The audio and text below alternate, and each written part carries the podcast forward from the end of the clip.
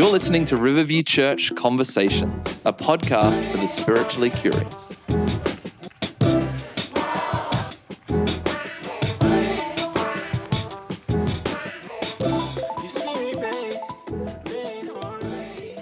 Well, welcome back to the Riverview Church podcast. It's so good to have you here with Conversations.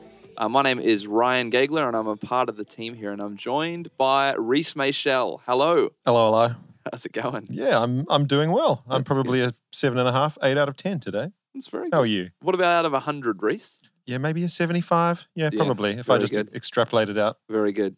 Uh, Reese, I thought I'd just start off by asking you a, a generic question, as always. Oh, here we go. What is the best purchase you've ever made under fifty dollars? Oh. Best fifty bucks you've ever spent? Well, the first thing that comes to mind, I could have spent the money. Someone else could have spent the money, but instead it was actually a gift. Wow. And no, and it wasn't a gift; it was a freebie. Hmm. My father Hmm. has, for his entire existence, worked in foam manufacturing. And one day, I was given a pillow, a little contour memory foam pillow. Oh, That changed my life. wow. Prior to that, I I've been told. I've heard the stories. oh man, if you want to live like a millionaire, buy a good pillow. That's what a millionaire does. They buy the best pillow they can, and they sleep like a king. Might have some recommendations in the show notes from you, Mm, Indeed, yes. what about you? The best best Uh, fifty bucks you've ever spent? Look, I got an absolute bargain on some 90s Reebok pumps. I think I've mentioned this before. They're like Shacks. legit, like old school pumps, and I got them for $25 at Jim Kidd. Oh, They're go. still really good. This is many years ago. They are like perfect condition. How did they did they help you in your basketball career? Look, I thought I could jump like Jordan and uh, get about half a foot off the air. well, of course you couldn't because Jordan didn't wear Reebok pumps, did he? That's true. He didn't even want to wear Reebok, but that's a story for another day, yes, Reese. Yes, indeed. Well, it's uh, it's good to be back together, and uh, I feel like things are moving slowly but surely in our world. Things are improving and progressing. This week, Reese, I came into work, and the car park was full, and I was stoked, but I was also a little annoyed because then I needed to. The Lord didn't provide you with a car No, he didn't. But it was nice to see that people um, are slowly kind of getting back a little bit to normal. Of course, there's still lots of things that are, um, you know, uncertain and strange, but things are getting a little more yeah, normal. getting there, getting there. I think I've, I've reached peak Zoom chats. Yes. No, no more Zoom chats for me, please. Just turn your video off and well, yeah, I could do that. Yeah, do other work. to do it. Yeah. Uh, and, you know, and one of the things that I think I've appreciated over the past couple of weeks is um, having our senior minister Tim Healy back around and, and just Mm. hearing his voice and seeing his face a little more, even if it is via a Zoom chat. Um, and today we're really excited for the conversation because we're, we're going to be joined by Tim Healy. And for those of you who are part of the Riverview family, you would know that over the, the past mm, four or five months, um, he's been on a, a particular journey. And for those of you who are unaware of that, we'll actually just let him speak into that in uh, the interview today. But we're really excited because we know that this conversation is going to be uh, both enlightening for you, but also encouraging um, as Tim shares openly and vulnerably. And so uh, we're excited. We hope you are. Why don't you enjoy this?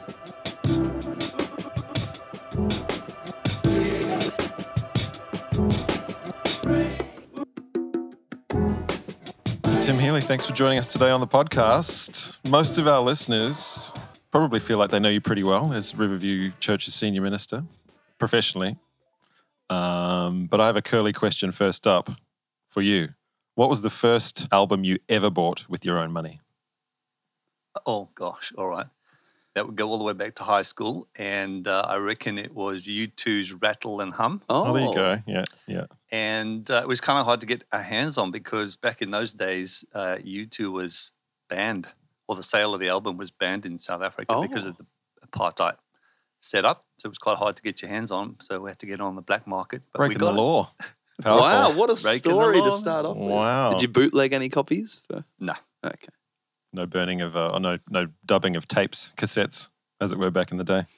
No. What What was it like being an 18 year old in South Africa in that time?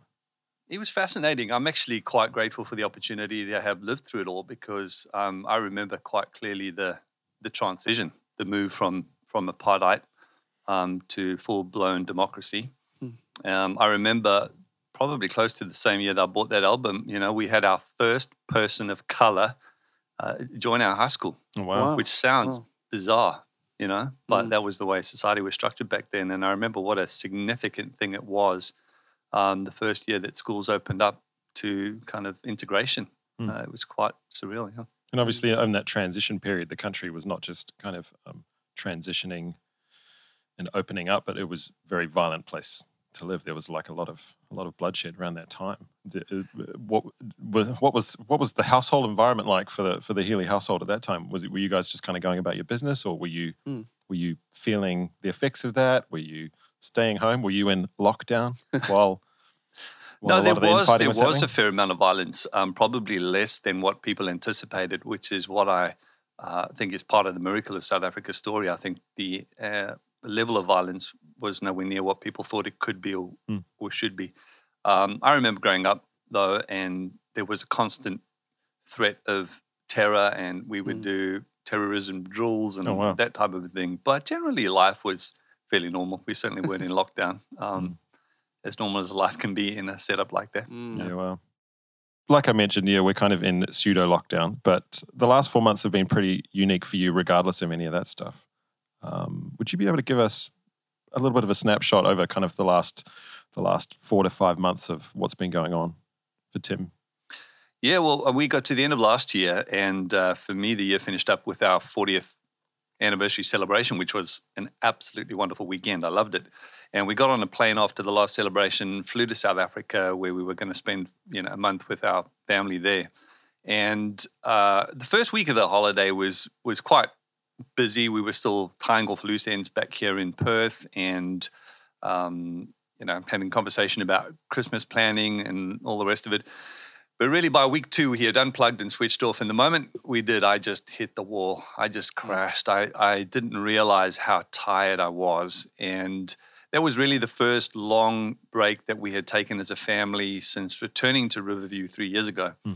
And I think we had been running pretty hard for three years. And it's kind of like, you know, when you, you're playing rugby or footy or some full contact sport, you know, when you're on the field, Mm. you're just running on adrenaline and you're rolling with the punches and you are just, you know, operating a certain level and you don't really feel the pain. It's it's when the game stops. Um, it's the day after, or maybe the second day after the game, that you feel stiff Yeah. and sore. And I think it was kind of like that for me, mentally and physically and emotionally. I think um, having run so hard for three years, um, having led the church through a fairly complex period um, of leadership transition, dealing with the crisis, you know, the financial crisis of 2017. I think all of that had taken quite a toll on my soul. And I didn't realize how much of a toll until I stopped. Yeah. And uh, initially, I wasn't too worried about it. I thought, nah, I've got a month. I'm going to just rest and relax and do everything I know to do, and I'll be fine. Should be ready to hit the ground, you know, come come mid January uh, of 2020. But you know, something strange happened. You know, the the opposite um, happened, and I found myself Mm. just falling into depression. I was struggling to sleep at night. Um, I was feeling tired all the time. Uh, I started um, feeling physical symptoms, uh, you know, of burnout. I was um, shaking in my hands. I was uh, having heart palpitations, Mm. shortness of breath. Um, I was just not recovering. And it got to the last week of the holiday, and I remember feeling exhausted and overwhelmed. And the prospect of going back became frightening. And it just then spiraled into outright panic. I had a series of pretty major panic attacks. Mm. And I thought, this is not good. I'm going to have to reach out and let Mel know what's going on. So I contacted um, the chairman of our board, Mel Cook, who was absolutely wonderful. And I said, I'm, I'm going to have to ask for Mm. Extended leave of absence, at, at least till the end of February. And he said, no worries, just focus on getting the family back and we'll work out a plan when you when you're back in Perth. And so we got back on the 15th of January and I took off um, the rest of January and then started a conversation with the board about what Mm. a road to health would require and what re-entry would look like. And so that's what I've been doing for the last four months. Uh, Mm. got a good team around me of, Mm, of mental health practitioners, counselors, uh, met my GP, got on a mental health plan, and then um, started the process of slowly getting back to, to physical and mental health. Mm. Have you had you ever experienced anything like that? I mean, you've been doing this for for a while as a leader and in ministry. Had you ever experienced anything like that before? No, never. I've never battled with um, depression or anxiety. Um, I've never experienced this level of physical exhaustion or depletion. Um, so it was quite unexpected. It was Yeah. surprising. And I certainly didn't think it would, would happen to me. I certainly didn't think when I got to the end of last year that I was at that level of Mm. um, of exhaustion, but I was. And so, um, yeah, it's it's been a learning curve. Um, it's been valuable in the sense that I'm learning and discovering things about myself and about leadership and about um, life that I probably wouldn't be learning and discovering had I not gone through the Mhm. experience. But it certainly wasn't expected and it wasn't wanted. Um, I'm just trying to redeem it and Yeah. learn Yeah. from it. That's good. When you look back, um, you know, before you did experience that, do you feel like now that you look in hindsight, you do see some almost warning signs or things that you you notice now as you look at it? I think so. Yeah, I think with the advantage of hindsight, I, I see some things that were indicators to me that I was moving toward unhealth. Um, I just think the pace of life, the pace of ministry, the demand of ministry, um, the pressure of leadership, um, often just keeps you on the treadmill. And even though you you see certain dials redlining, it's really hard to climb off. Um, and so Mm. yeah, I think looking back, I can see some things that were indicators that um, I was moving toward an unhealthy place at an unhealthy pace, and um, probably should have paid more attention to those Yeah. sooner. And so, you know, you mentioned there's things that you're learning about yourself and about leadership and all of this. What, what are some of those things? What are some of the things that come to mind as those redeeming things, you know, in this space? Yeah, well, I've I've been journaling quite a bit over the course of the last four months, trying to capture um, what happened, why it happened, and, and what I'm learning through the process. And there's so much I could say in answer to that. Um, I, I'd, say, you know, probably the thing that was most apparent to me initially was that um, sometimes receiving love from people can be just as hard as giving it. Mm. Wow. we, we often think of loving people as being the demanding thing because loving people requires sacrifice and selflessness. And sometimes the people we're called to love are not particularly lovable. And so we often think of love, loving others as being a demanding thing. But I found that receiving love from people was equally difficult. Oh, Um, yeah. There were people around me trying to love me, people saying, We're here for you, we want to help. Um, you don't have to go it alone. But I was feeling like I had let the team down, I had dropped the ball, I had created this kind of ripple of Mm. inconvenience um, that affected the team and this church. And, and so I didn't feel like I deserved that love. I didn't feel like I deserved any kind of support or affirmation or encouragement. People would send me messages to express their appreciation and their love, and I kind of felt like, but I don't deserve it um, Hmm. because I've let everybody down.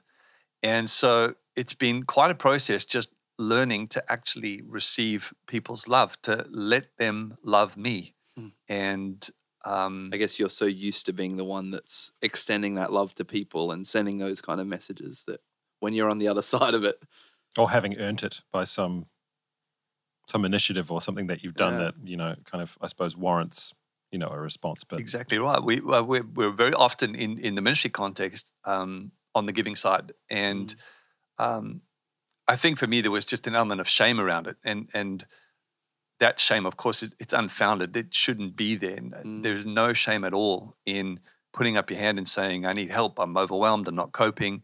Um, but we often feel shame. Um, and so part of the process has been learning to tell myself there is no shame in it Mm. um, you you are worthy of love. You you are allowed to have people speak words of encouragement and Mm. validation and affirmation over you, and you're allowed to let go and let them be there for you. Mm. Um, Yes. And so, learning to to receive people's love and people's encouragement has been quite a process through all of this. Mm. Yeah. And so for you in that space, the um, the courageous thing almost was not to just keep pushing through. You know, like a lot of people would say, you know, just put your head down, keep Yeah. working. You know, push down your feelings. You know, onwards. Um, for you, the courageous thing was kind of voicing how you were going, being vulnerable and open and honest.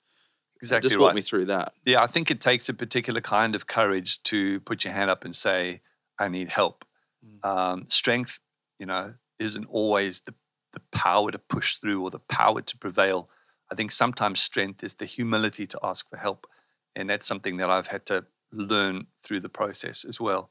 Um, you know, funnily enough, I was at the beginning of the year um, in the process of preparing a message for when I had re entered in January because mm-hmm. I was due to preach. And so while I'm feeling all of this on the one side, I'm also trying to, you know, manage mm. the reality that I've got to return to work. And so I was working on this message around the idea of courage. And, yeah. um, and I discovered through the process that, uh, yeah, courage sometimes looks different. And sometimes it's not that ability to overcome, but the ability to uh, reach out to others and have others overcome, you know, wow. on your behalf. So, yeah, courage, I think, is an important part of the, the leadership equation, mm. certainly.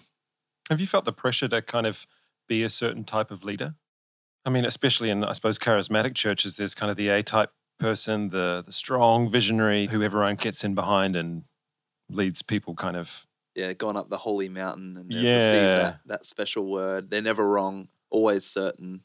What comes to mind when you think of that type yeah. of leader and then yourself and um, yeah, I've I've always considered myself to be something of a reluctant leader, and I can remember all the way back to the beginning of my leadership journey when I started out in youth ministry as a, a kind of volunteer um, youth leader.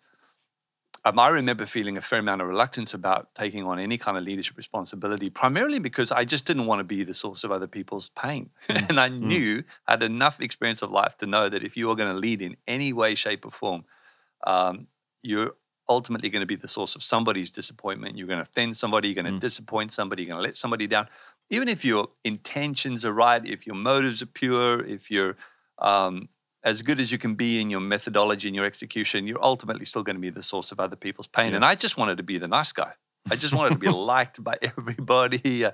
So I feel like I've I've been taken by the scruff of the neck and kind of dropped into the river of God's plan and purpose, and I've been caught up in the current of His will um, ever since then. And there have been times when I've kind of just tried to fight the current and climb out of the river, and there's mm. times when I've just surrendered to it and yielded to it. But that's very much been my leadership experience.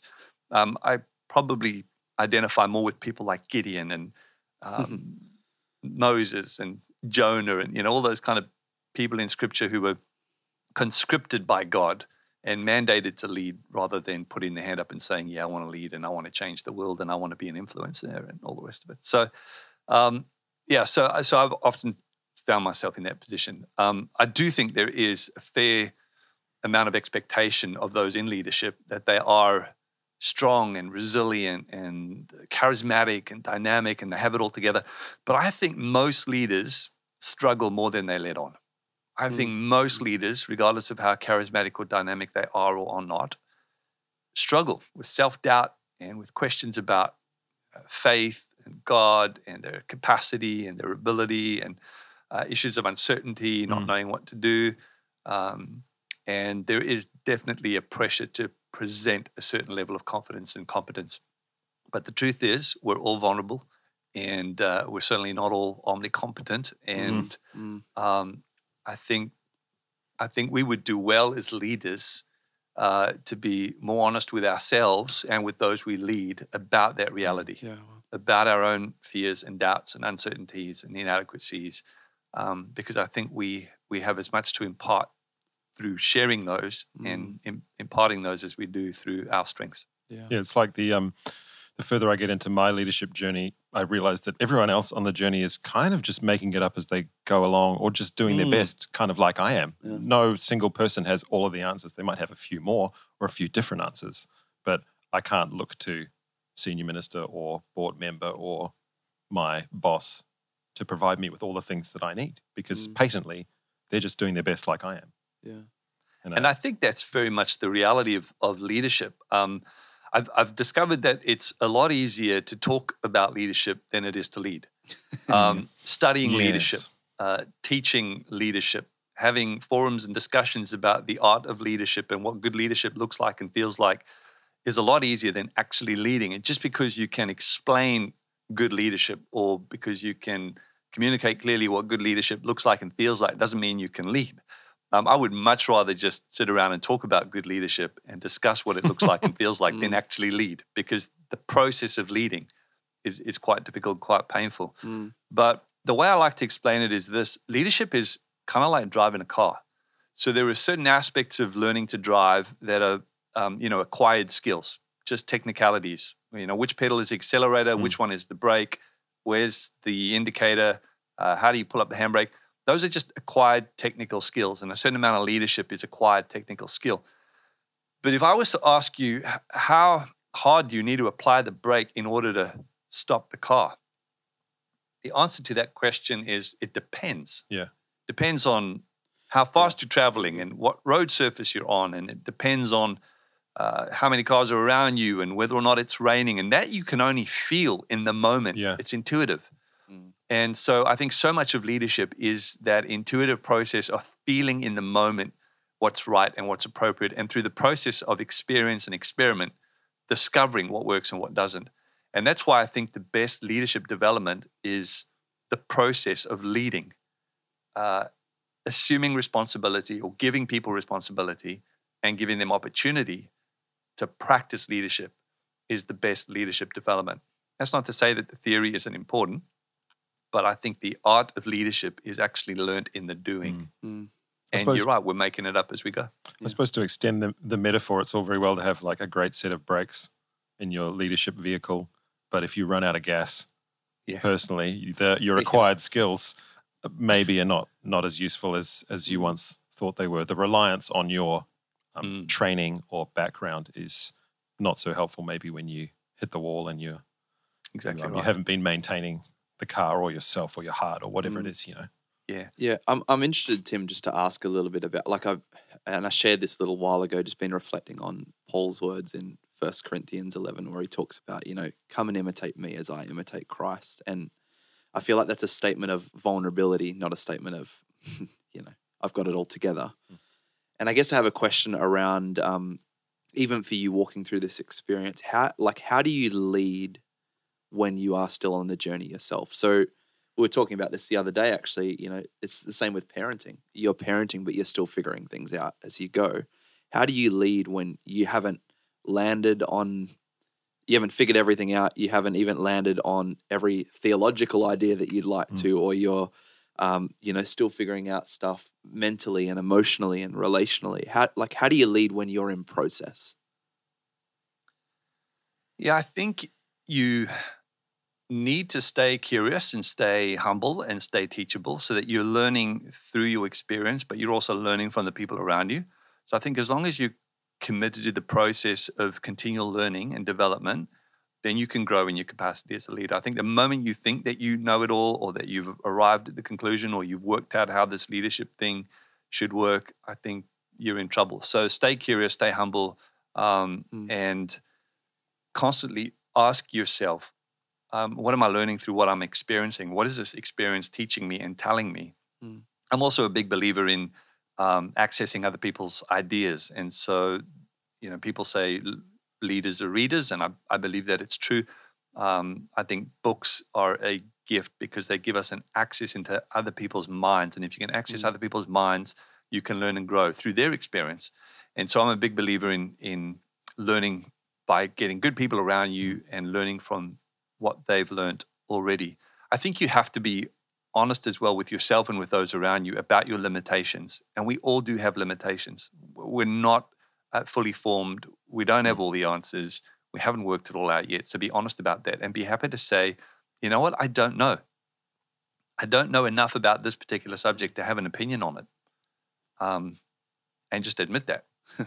Uh, you know, somebody once said, if you're the smartest person in the room, you're in the wrong room. Mm. You know, you got to surround yourself with people who know more than you do and mm, be open to learning from them and deferring to their um, capacities and their authorities and their experience.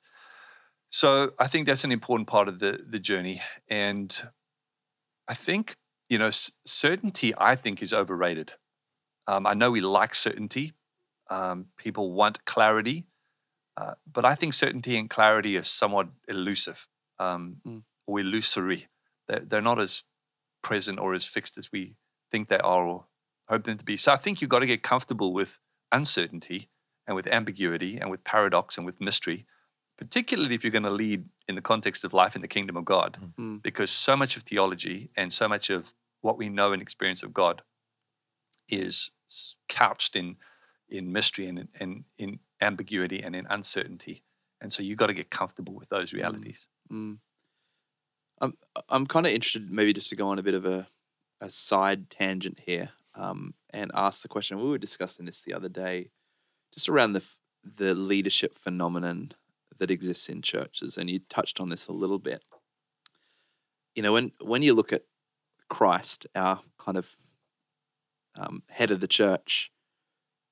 To be honest, I look at him and I look at his track record, and he didn't seem to be. Maybe this is controversial to say, a great leader. I mean, his peop- the people on his team were a mess. So if I looked at him and I gave him a leadership rating, it might be a, an F. but you know, in terms of morals and teaching and and care and love and and sacrifice, like, I mean, of course, all of these things you get an A plus or above an A plus. Mm. Why is it that in the church we have like an obsession with leadership? I know that's a, a big question, but it seems we talk about leadership sometimes more often than we talk about spiritual formation, than we talk about care, than we talk about growth. Um, what's the go there? Yeah, I think you're right. I think it has become something of an obsession and it's fairly recent as well. It probably only dates back to maybe the, the 1990s where um, just a tidal wave of leadership Mm. literature came onto the scene. And, um, you know, we had books and conferences and CDs and um, experiences all shaped around this phenomenon called leadership. And everyone was trying to work out what is it and what does it feel like when it's working well? And it, it became a bit of a fixation. And that's not to say that leadership's not important. No, I think I think good, strong, godly, healthy leadership is important, but I think we've probably overemphasized the role of leadership. You know, it's it's like I like to highlight the fact that uh, you know good leadership also requires good followership. You know, we don't talk a lot about No, what it means to be a good follower and um, what following well looks like. But following is so fundamental to Mm. kingdom life because it's ultimately what we're called to do Yeah, yeah. is to follow Jesus. So how do you follow well? Um, so I do think we've overemphasized leadership and particularly a certain kind of leadership, which is, as you mentioned earlier, high profile, charismatic, dynamic, attractive, um, multi competent, personality based type leadership. Um, but I do think it has a shelf life. I think people are getting tired of it. I don't think it's sustainable. I don't think it's particularly helpful. Um, and so I do think we're going to see the conversation move away from this overemphasis on leadership to some more important aspects of faith life, which include followership and discipleship. I suppose if I think about um, the major takeaway from my leadership experience that people want, they don't want necessarily to be led, but they want to know do I love them and do I have time for them? Mm. And sometimes I do have to lead them and do some administration and that type of stuff. But it's always those two things that I come back to. And I'm confronted by those two questions constantly. I don't find questions of charisma confronting or communication Mm. or um, administration confronting. But do I have time for someone and do I love them? You know, that's Mm. the thing that always gets me. when and I guess with that framework of leadership, Jesus gets an A plus. I guess Mhm. it's it's when we frame leadership through our you know um, getting the job done and uh, doing it with vocal um, you know oomph and all of those things. And potentially one of the an, an easy thing to fall by the wayside when you're trying to do all the keep the plate spinning, trying to communicate well, and trying to be a visionary, and trying to um, put programs in place and do all the things that we do in leadership. You know, the Mm. the first thing that I tend to forget is being gentle and and making time for someone. So Um, Tim, I'm just interested to ask a little bit as well about um, expectation in leadership. Obviously, there's expectations that you place on yourself, which maybe you can manage. Then there's also expectations that other people place on you, which you can't really manage. And I'm just aware that, you know, if you had everybody um, who looks to you as a leader come and write down what they expect of you, um, a lot of what gets written down is going to be completely um, unachievable. You know, you know you're you're asked to fix people's marriages, to run funerals, to to teach them everything there is to know about God, even though you're still figuring it out Mm. yourself. Um, how do you how do you manage those expectations, but also the expectations you put on yourself? Because I'm I'm sure in some ways they speak to one another. The expectations people put on you reinform the expectations you put on yourself. How do you manage that?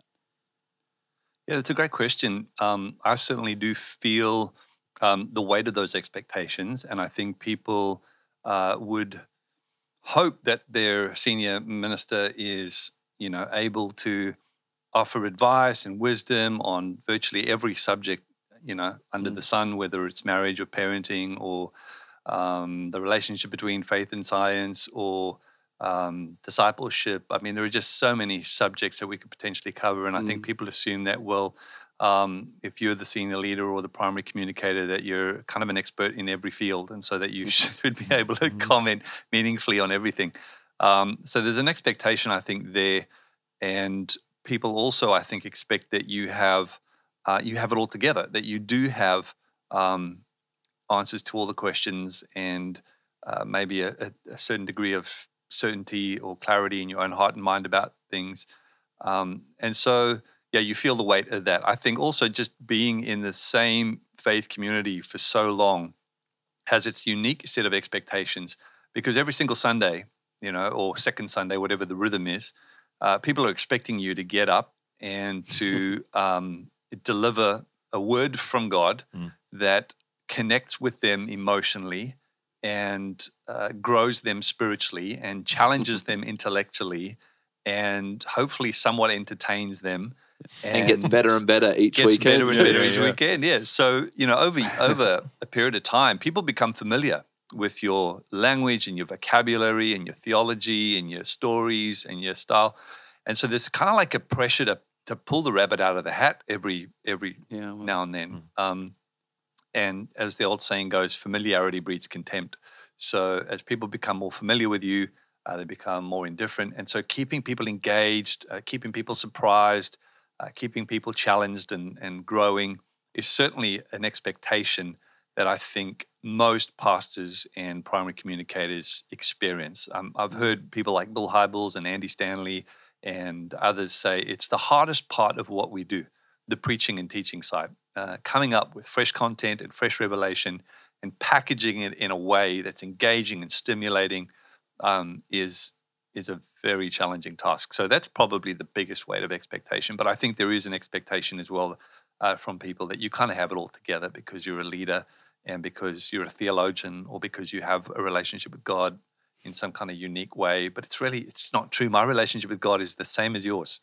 You Mm. know what I mean? I, I Mm, wrestle mm. with the same things you wrestle with. I I have good days and bad days. I have questions and I have doubts and I have fears and I have uncertainties. Um, and so I think giving yourself permission to be honest about that, um, but I think also taking people on a journey and helping them be more realistic um, in their expectation of their leaders, I think is a good and a healthy thing. Mm. So Sundays definitely have a rhythm for a senior minister or a primary communicator in a church. Um, but for the average person, we see you appear on stage at 9.30 to deliver your message and then you hop off again. It's a lot more than that that goes into it. Um, I imagine there are waves that you have to ride to get to the place where you can communicate multiple times on a Sunday. And then there's the after effects. Would you be able to walk us through what it's like for you in the lead up to a Sunday, how a Sunday pans out, the thoughts and the feelings and the things that you do to keep those in check? And then what does post Sunday look like? Do you crash out on a Monday? Are you filtering through all those thoughts and feelings? Like what what what how has it kind of panned out for you over your journey as a primary communicator? Yeah, great question. I um, really begin the process Thursday. Thursday for me is my sermon writing day, and so I try to pack in the majority of my content preparation on Thursday and get it off to our media crew by the end of Thursday because it gives them time then to prep the screens and the slides. Uh, I try not to think about it on Friday. Friday is our day off, and that's the day I try to just rest and unplug and spend time with the family. Uh, and then I pick it up again on Saturday. And Saturday is a pretty intense day because I spend most of Saturday prepping. And that prepping includes time praying and then time working through the message. So um, I spend a lot of time uh, thinking through what I want to say and how I want to say it. um, fine tuning the language and, and the phrasing and the terms and that type of thing. Uh, and then pray. I just pray a lot into it, really. And uh, and then I'm up uh, early Thursday morning. I'll be up. Uh, I mean Sunday morning, up six o'clock, and uh, take some time to pray. Might go through the message once more. Um, get ready, drive into church, and then I'm usually here an hour before we start. So I'll get in about eight o'clock. Spend some time checking in with all the team. We do our pre-service briefings uh, backstage, um, and then just double check the message with the media crew to make sure all the scriptures are correct and all the points are right and let them know if I've made any changes. Sometimes on a Saturday when I'm going through it, I'll think, oh, I need to change this or take the scripture out or add this point in. So we'll make any last minute changes. And then nine o'clock, uh, we kick off. And I genuinely really try to uh, just engage in the worship. I don't think too much about the message while I'm on the ground. I really want to model what worship I think should look like in the context of our corporate gathering. So I try to be fully present. I'm fully involved. I'm raising my hands. I'm singing out at full tilt. Mm. I'm really, I'm really entering into the presence of God, and I'm, I'm in that moment trying to connect with the Spirit of God. And um, so by the time that I get up on stage, I really feel like I've I've touched base with heaven. I feel like I'm in tune with the Spirit of God, and then ready to deliver what is kind of on my heart. So I'll do that um, between the nine and the 11, I try not to talk too much to too many people. Uh, I'll usually head backstage pretty quickly uh, and just rest, um, keep my energy levels up, and then back on stage for the 11 to do it again. I go home between the 11 and the 5, drive all the way back up the freeway because mm. we live 35 minutes up the freeway. and I'll go home, have lunch, uh, usually have a nap. because I'm Essential. 40, 45, you know. So yeah. um, have, a, have a little nap for 20, 30 minutes and then drive back in at uh, 4.30 with the family. So Sunday night is when we do mm. family church together. So Liesel and the kids will come in and we do uh, church together, do it one more time Sunday night and uh, then hang around talking to people, catching up with folks in the foyer, and then we leg it back up the freeway. Um, I must admit, Sunday night, it takes me a long time to come down. I think the adrenaline levels across a Sunday are pretty high. So I'll usually be up till 12, maybe one o'clock in the morning mm. on a Monday, mm. just coming down from, from the high. Um, I usually shed one or two kilograms across yeah, wow. a weekend wow. as well, just from the physical mm-hmm. output mm. of delivering a message three times. Mm. Um, and then, yeah, I'm pretty wrecked Monday. Monday's low level kind of admin day. Mm. I try not to do any big significant meetings mm. or make any big significant decisions on a Monday. I just catch up on emails and do low level admin work, mm. uh, and then usually by Tuesday I'm feeling feeling back to normal. Do you get do you, do you get nervous? I don't. I get I get frustrated and focused, hmm. and let me elaborate on that. Uh, frustrated in the sense that sometimes um, putting a message together comes together really easily, it just flows and uh, it all seems to line up. And sometimes it doesn't. Mm. Sometimes it just is hard work and it just feels like you can't get clear in your thinking on what you want to say and how you want to say it, or it's lacking that element of inspiration. It doesn't matter how much you pray about it, it just feels like God's not speaking clearly about it. So sometimes it's quite a frustrating process. Mm. So it can be frustrating. Um, but when I get to Sunday morning, I find like there's a narrowing that takes place. Uh, the closer I get to delivering the message, the more I shut everything else out mm. and I focus in on that moment. So I become quite, quite focused, mm. uh, but not nervous. No. Not nervous what, anymore. What's mm. going through your mind when you walk off stage in that first 15 minutes off? you've come off the platform, service is wrapping up, or maybe um, maybe someone comes up to you to chat to you just before you head backstage. What like what are the things that you're experiencing in that in those first few minutes after you've delivered a message? Honestly, nine times out of 10, I'm thinking, God, why on earth did you call me to do this? Mm. Surely there are a thousand people who oh, can do this yeah. so much better than I can do.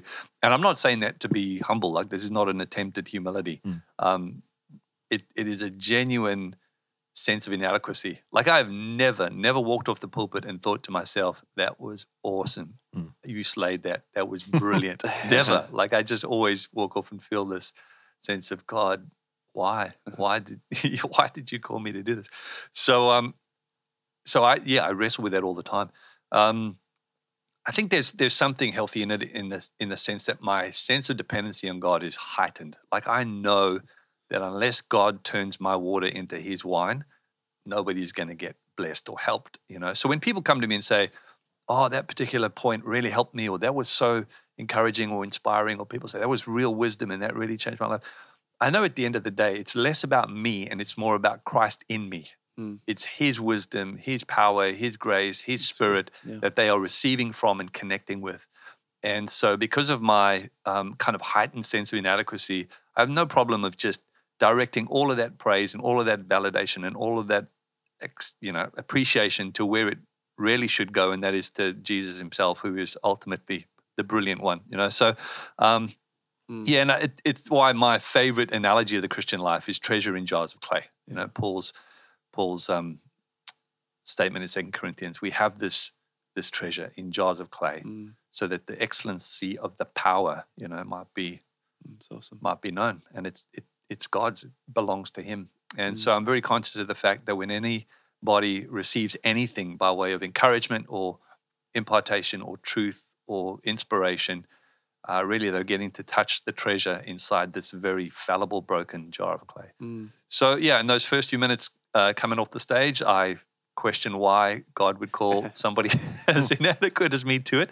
Um, but enjoy the interaction with the Mm. with people. When so when people do come and say, "Hey, that was really encouraging," or "That was really helpful," it's great. It's good to know that people are um, being helped and encouraged and inspired by what Mm, you're that's good. imparting and sharing. Yeah, I mean it's a it's a pretty heavy role, isn't it? Because when you think about the most stressful thing in everybody's job, it is probably having to give a 30 minute presentation to all of the staff and major stakeholders of, you know, the company or the business or whatever it is. And I think the challenge you have is as soon as you finish that 30 minute presentation, well, it's on to the next one, ready to go again. So it's a it's a huge weight and I think you hold it really, really well.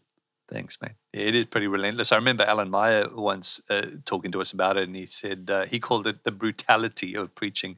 Mm. He said it is a relentless and a brutal task, but there's there's a wonderful grace for it as well. So I think if you are called by God to do it, as challenged as you may be by your own inadequacy, I think at the same time you're conscious of the fact there is a grace. There's a grace there that comes from God um, that is there for the task, and I'm so grateful for that grace. Yeah.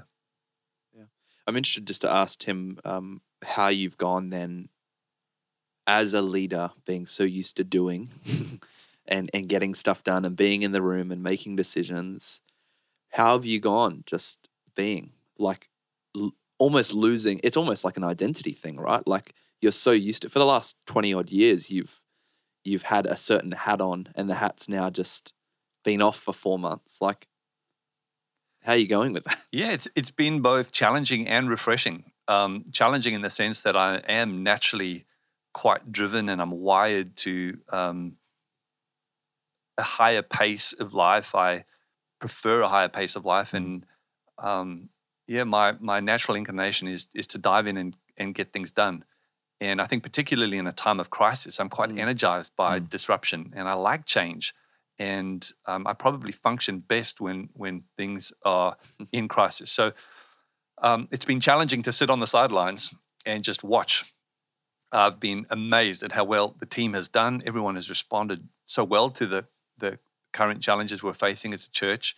Um, I've been incredibly encouraged by what I've seen, but it has been challenging to just sit back and let everyone do that and not feel like I'm contributing in any meaningful way to that, right? Um, but at the same time, people have said to me, you, you're going to have to be patient with yourself and you're going to have to trust the process and trust the people in the process because you are going to overestimate your capacity and your ability to dive back in. And it's a it's a slow process and it's a long process, um, but it's a necessary process if you're going to get back to full health. And I found that definitely to be true. It Mm. it is taking longer than I thought it would take, or longer than I hoped it would take. Um, but at the same time, I'm recognizing this is it's a good thing. It's a good thing. So I'm slowing down. I've made significant adjustments to my lifestyle. Um, spending a lot of time in silence and solitude, which is actually good for my soul as an introvert.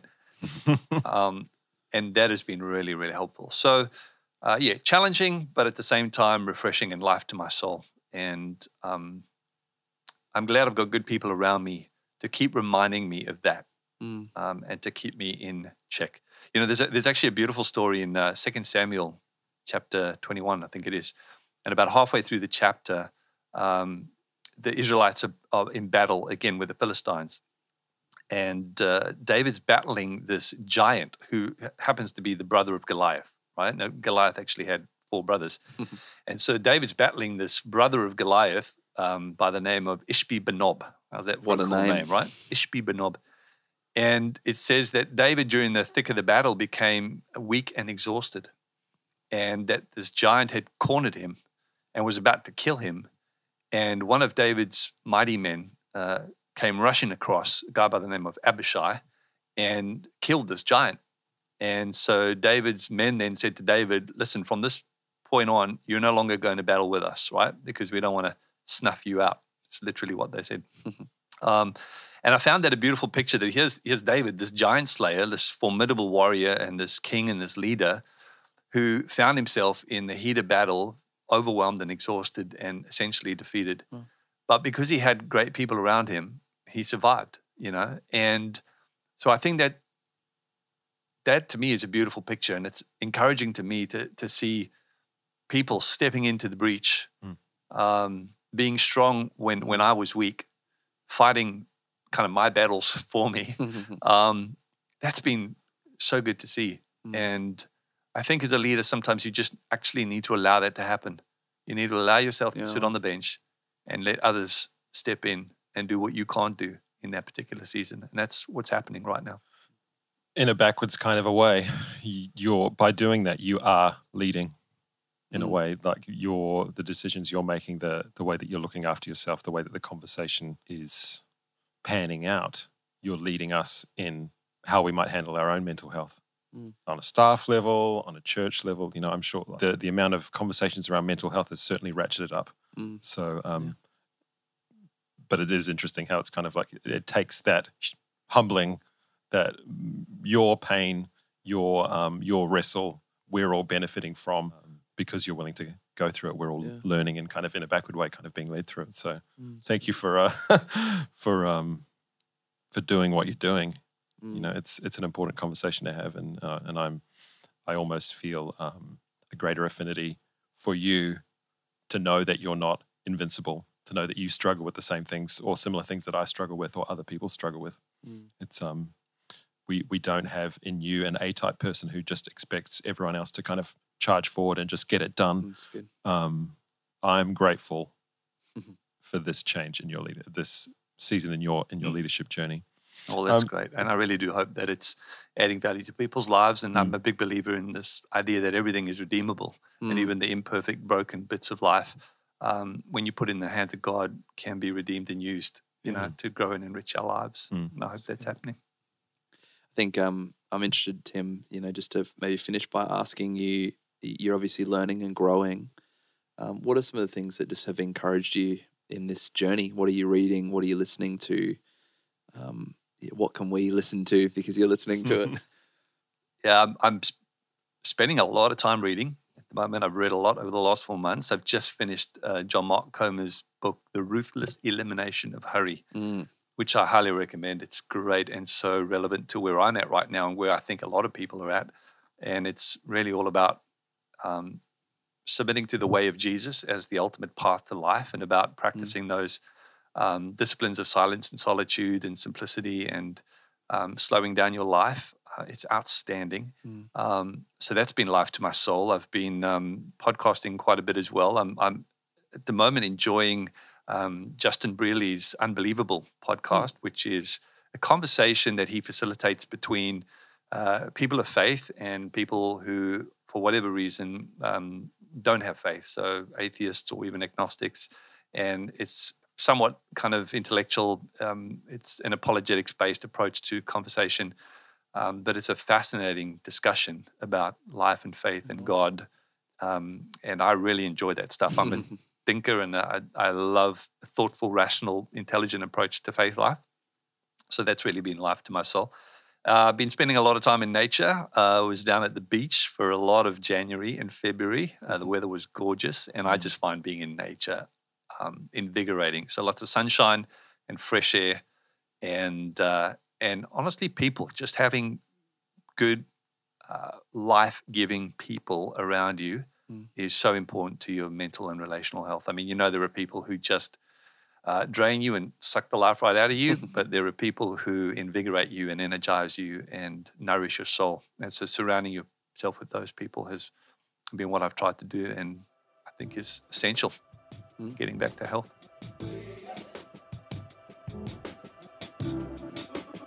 Well, we hope and pray that this conversation has been encouraging for you. Uh, and if you'd like to talk to someone about maybe anxiety or you're feeling like you're leading on empty, we'd love to have a conversation with you. And you can uh, talk to us by visiting riverviewchurch.com.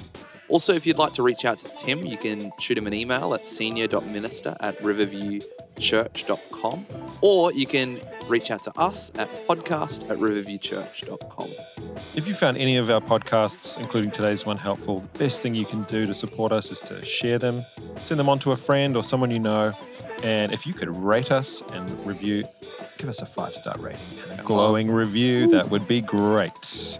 We're on social media as well. Our handle is at Riverview Online, and we'd love you to join us for our weekly Sunday live stream, which is on Facebook and YouTube at 10 a.m. Australian Western Standard Time. And if you can't make it, then the stream will be available for 24 hours afterwards. Our original music today is by Andrew Warren. Until next time, keep having conversations.